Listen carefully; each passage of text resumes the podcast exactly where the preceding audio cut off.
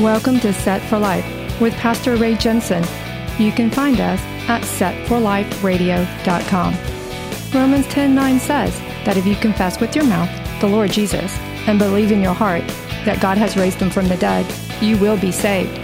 So let's listen from God's word, verse by verse, on how we can prepare for the coming of the Lord Messiah Jesus, who died on the cross so that you can be set for life. You're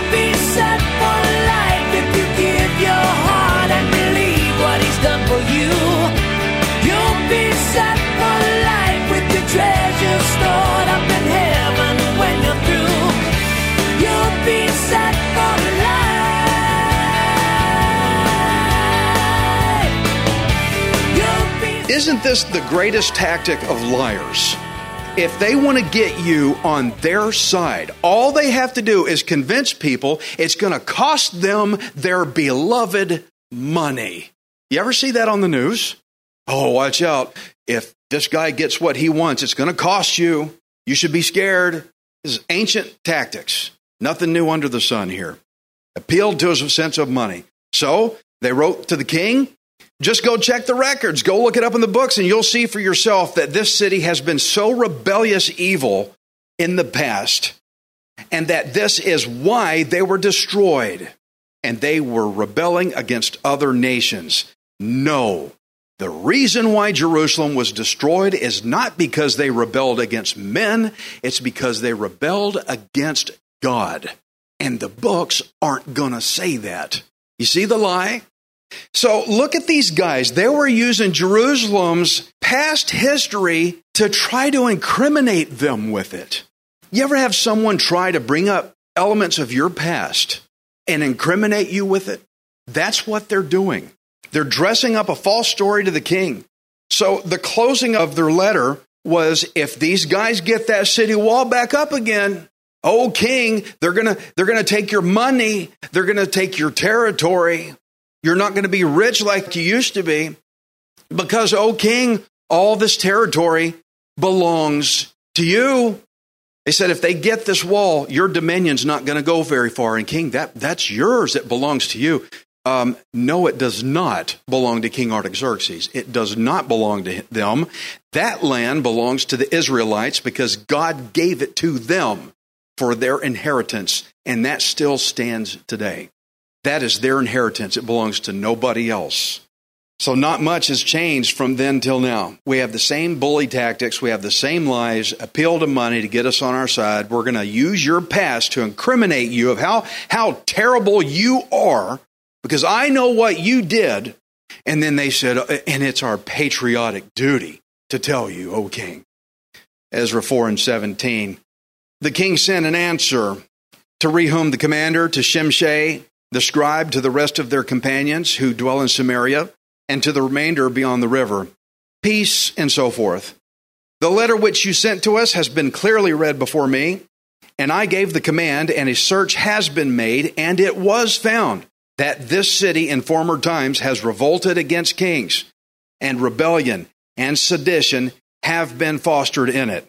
Pretty hypocritical because I'm sure all they, they've all done it. Verse 20. There have also been mighty kings over Jerusalem who have ruled over all the region beyond the river, and tax, tribute, and custom were paid to them. Well, God brought it in for them. Okay. Verse 21. Now, give the command to make these men cease, that this city may not be built until the command is given by me. Take heed now that you do not fail to do this. Why should damage increase to the hurt of the kings?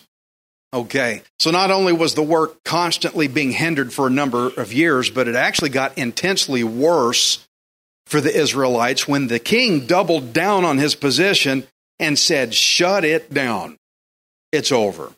Cut it off. Not until I say so. Now, from the king, the official word is no. Earlier in the chapter, that's what Zerubbabel and Jeshua said when those snakes tried to come and help build. They said the same thing. The official word is no. So what you have here are two opposing forces, both of them saying no to the other. No, you can't help, and no, you won't build. But then one says, no, shut it down. So what happens What do you do when an impossible situation presents itself to grind all work to a halt and everything's just done? What do you do? How do you break out of this? When all you're trying to do is serve the Lord God. You ever been in a position, I'm just trying to serve the Lord God the best I can, and everybody around me, in every circumstance, in every situation, is telling me, you can't do that. And they try to shut you down. External forces are crashing in on you to stop you dead in your tracks. What do you do? What you do is you wait on the Lord God. That's what you do. You wait on Him. When you find out you're fighting doesn't cut it, that's when you know the Lord God's supposed to be doing it. Ezra 4 and 23. Now, when the copy of King Artaxerxes' letter was read before Rehum, Shimshai the scribe, and their companions, they went up in haste to Jerusalem against the Jews and by force of arms made them cease. Okay, by force of arms. In other words, you do this and we'll kill you. You keep this up, we're going to slaughter you right here. Satan always loves to intimidate God's people with threats, doesn't he? Bully tactics. But the work actually was shut down. That's what's interesting. It actually did stop. And these are the times when God haters say, aha, see, gotcha. You're shut down. You have to do what we say. Your God ain't real. What have you got to say now, Christian? You ever been there? Because you're in a, a paused moment, I guess, a, a period of time where nothing's moving, and the, the, the first thing they do is, Where's your God now? We won. If your God were real, then this wouldn't have happened. Where's your God now? And the Israelites looked at the situation, and there really was nothing they could do. There was nothing they could say. What could they do about it? Don't you hate it when your opposition gets it the way they want it? And you can't say nothing about it. First off, God's timing is not our timing. That's something I have to be reminded of every day. There's a hundred things that I think, in my opinion, God should have already gotten done with by now, and He hasn't. okay? But our timing is not like His. We don't get to determine who God is, we don't get to determine how God should operate based on the present circumstances of our timetable. I always say never gauge the situation you're really in by the way things look out there. Never do that. What it looks like out there has nothing to do with how things really are, okay? But don't let people intimidate you just because things aren't looking very favorable right now. And when I say right now, that could be in 18 years of right now. Just because it doesn't look good now, don't let these God haters intimidate you. Okay, now watch this. Ezra 4 and 24. Thus the work of the house of God, which is at Jerusalem, ceased, and it was discontinued until the second year of the reign of Darius, king of Persia. It was discontinued until. That means it kicked back on again. It stopped until we get to this new king. It's really something how some people draw out entire judgments based on just the present circumstances the way it is right now, I'm going to base everything I believe on way it, the way it looks today. You can't do that. It can change quick. Don't base the, your judgments on how it looks right now when the Lord God can completely change the whole game with just one move. All God had to do was put King Darius on the throne, and bam, the whole project was back on international opposition. Write all these nasty letters, Jerusalem's so terrible, you're so bad, incriminate, incriminate. Put it in Aramaic. One king, bam, and it's all over. One king changes the whole thing. I had every bit of condemnation come against me as a sinner. I had no way out until one king got in there and he changed the whole ball game for me. Jesus Christ. Amen. So the whole project's back on again. Now remember how Rehum and Shimshai told the king, Oh, king, these Israelites are going to suck the life out of your treasury. They're going to sap all your money. They're going to take it all away. They're going to drain your bank account because they're so bad. They're just going to cost you.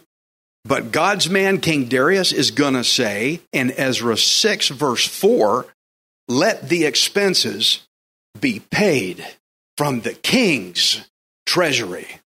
Look how that turned around. Whoa.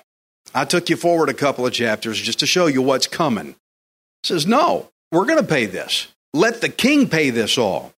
Look at how fast this impossible situation flipped totally upside down. this is where I started getting excited. Where's my punch? We didn't mount a punching bag in here. I want one. So I get really built, I can just go smack it real quick and get back on with it. This is exciting. Of all the lies, of all the deception, of all the flattery and all the authority of the mightiest kings on earth backing it all up that we're going to shut it down, all of a sudden the whole mess got flipped totally upside down by God in one move. Oh, that's good. Suddenly it didn't matter what everybody else said. Suddenly it didn't matter what all the other nations had to say about it. It only mattered what one king had to say right? Now it's on one king. Friends, you and I are sinners. We broke God's law, and that all put us into an impossible situation. Just like Judah here, there was condemnation coming at us from every angle, just like Jerusalem was getting it. It was closing in on us, our condemnation. It was coming in with the threat of death looming right over our head. And there was no way we had to make up for it. There was nothing we could say. There was nothing we could do. We had no way out. We couldn't buy our way out. And that's when you have to realize that here's where you stopped dead in your tracks. There's no way out. You're condemned dead where you stand. But, friends, that's right where you need a new king to take the throne. This is where that new king gets on the throne and changes everything. This is right where you say, God, I can't do it, but I know you can. Turn from your life of sin and let this new king take his rightful place of authority over your life. And once this new king finally takes over, that's when everything changes. Suddenly, that whole mess of condemnation that we've gotten ourselves into, it all gets flipped on its head by Jesus Christ in one move.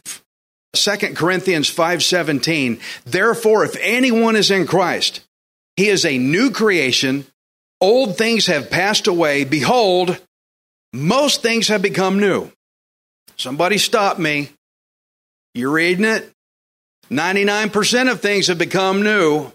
Nope. Say it. All. That means all of it. Everything becomes new. What used to be impossible is now possible. What seemed like no way out? Now you got a new king. Jesus is your way out. What you couldn't make up for, Jesus makes up for it. And what you could never do, Jesus does because he is a good king. We just looked at King Darius. He wanted to give to these guys because he was a good king. Friends, King Jesus is a good king. He likes to give. Good kings, they like to give from their own riches. That's what I think is great about a good king. He says, Don't worry about what you lack. I'm plenty rich. A good king gives from his own bank account. Look at this Luke 11 11. If a son asks for bread from any father among you, will he give him a stone? Or if he asks for a fish, will he give him a serpent instead of a fish? Or if he asks for an egg, will he offer him a scorpion? If you then, being evil, know how to give good gifts to your children, how much more will your heavenly Father give the Holy Spirit to those who ask him? Friends, we have a good king. We have a giving king. And he gives generously from his own bank account. So we read King Darius, he generously paid for what the people of Jerusalem could not pay for on their own. And also, friends, regardless of how impossible your situation is, no matter how stuck, dead in your tracks you might feel, I want you to think about this story here in Ezra 4. Yes, God haters are going to come against us. They're just pre programmed for that. They're going to lie about us, and they will even use your past to try to incriminate you in front of other people. They'll say, Well, look, go back and look. He did that. I'm sure there's people out in the city of Alvin that remember me from a long time ago. Oh, they remember, oh, Ray Jensen, he did that. Oh, he's terrible. I know Ray's past. I know what Ray did. And they can incriminate me. They'll try. They will. Just like these adversaries, they tried to use Jerusalem's shameful past to incriminate the people of Judah before the king. Friends, we have an accuser known as Satan, and he tries to use your bad past against you to make accusations against you in front of the king. But you know what? He's not the king. Isaiah 54 and 4 says, Do not fear, for you will not be ashamed, neither be disgraced, for you will not be put to shame, for you will forget the shame of your youth. Friends, God does not remember your past shame. God chooses to let it go, and so He wants you to let it go too, to release it. Let go of your shame so that when people try to remind you of your past, they won't be able to push you into fear. Now, I know that sometimes they really back us up into a corner. I've been backed up into a corner by accusational people before, and it looked like I had no way out.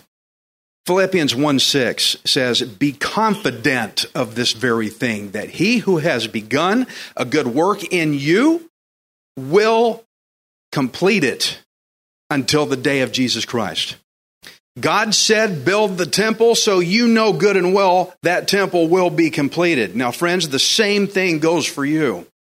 God has said he will begin something in you. You better believe that he will complete it no matter what everybody else says about you, all the other nations, all your friends, everybody around you, oh, but I remember what you did.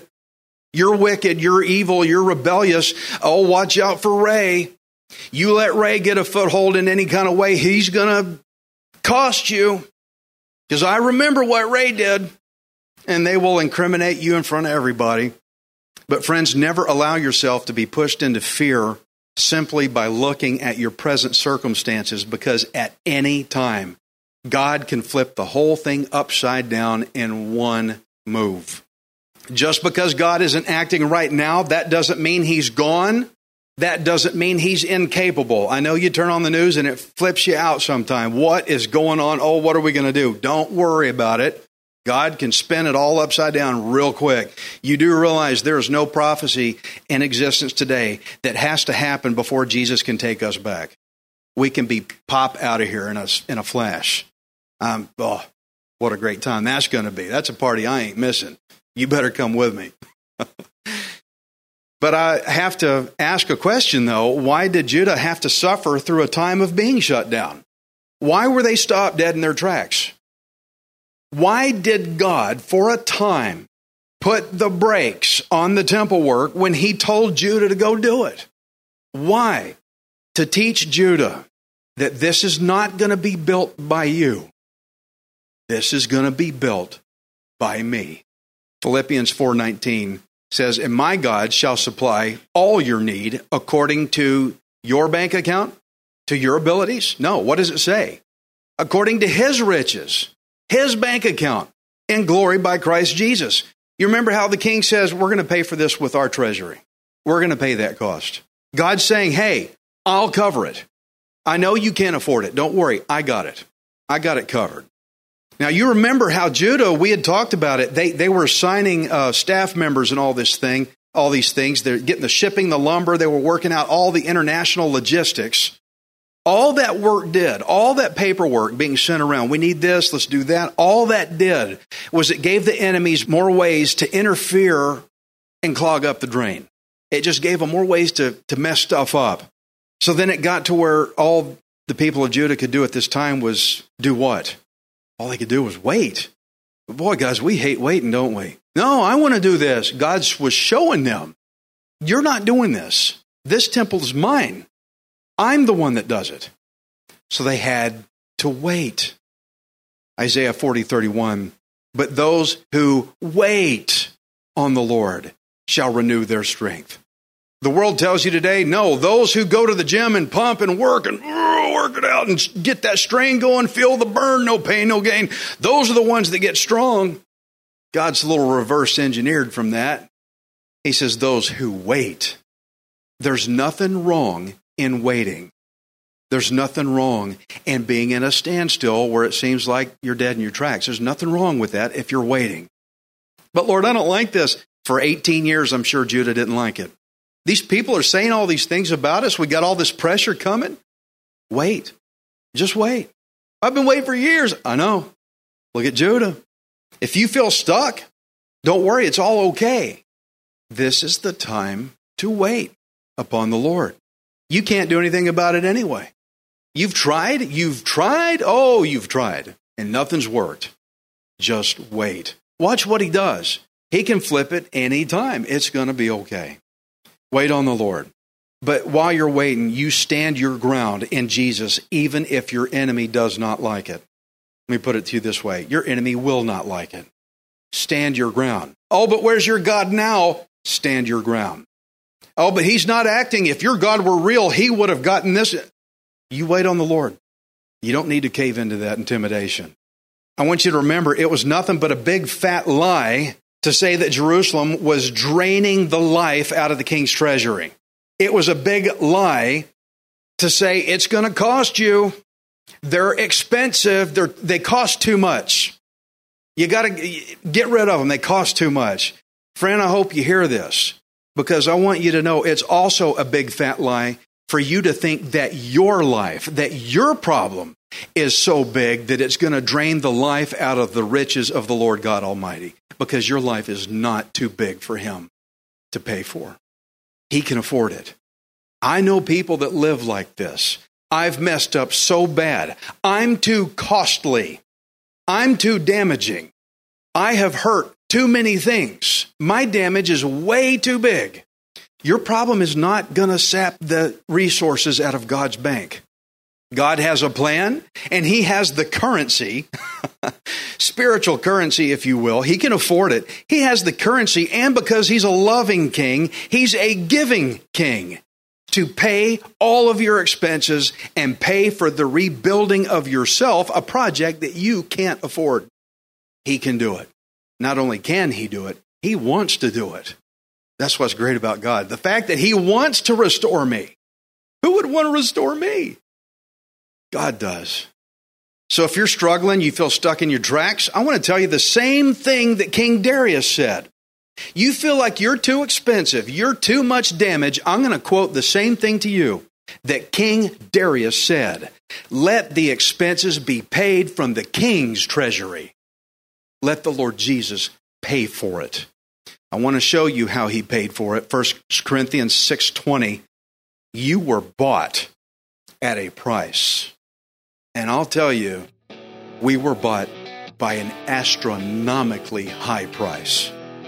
That's why this says what it does. You are not worthless, you're priceless. Messiah Jesus died on the cross to redeem you. King Jesus paid all of it. Aren't you glad?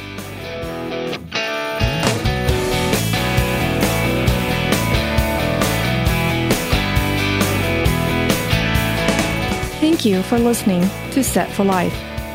We hope you can join us next time, unless Jesus returns for us first. Set for Life is the radio ministry of Pastor Ray Jensen. We invite you to subscribe to our podcast at setforliferadio.com. Hi, this is Ray Jensen. Thank you for giving me the opportunity to encourage you in God's Word. If the Bible doesn't excite you, then you're not reading it. I want you to remember that you are not worthless. You are priceless. Messiah Jesus died on the cross to redeem you so that you can be set for life. You'll be set for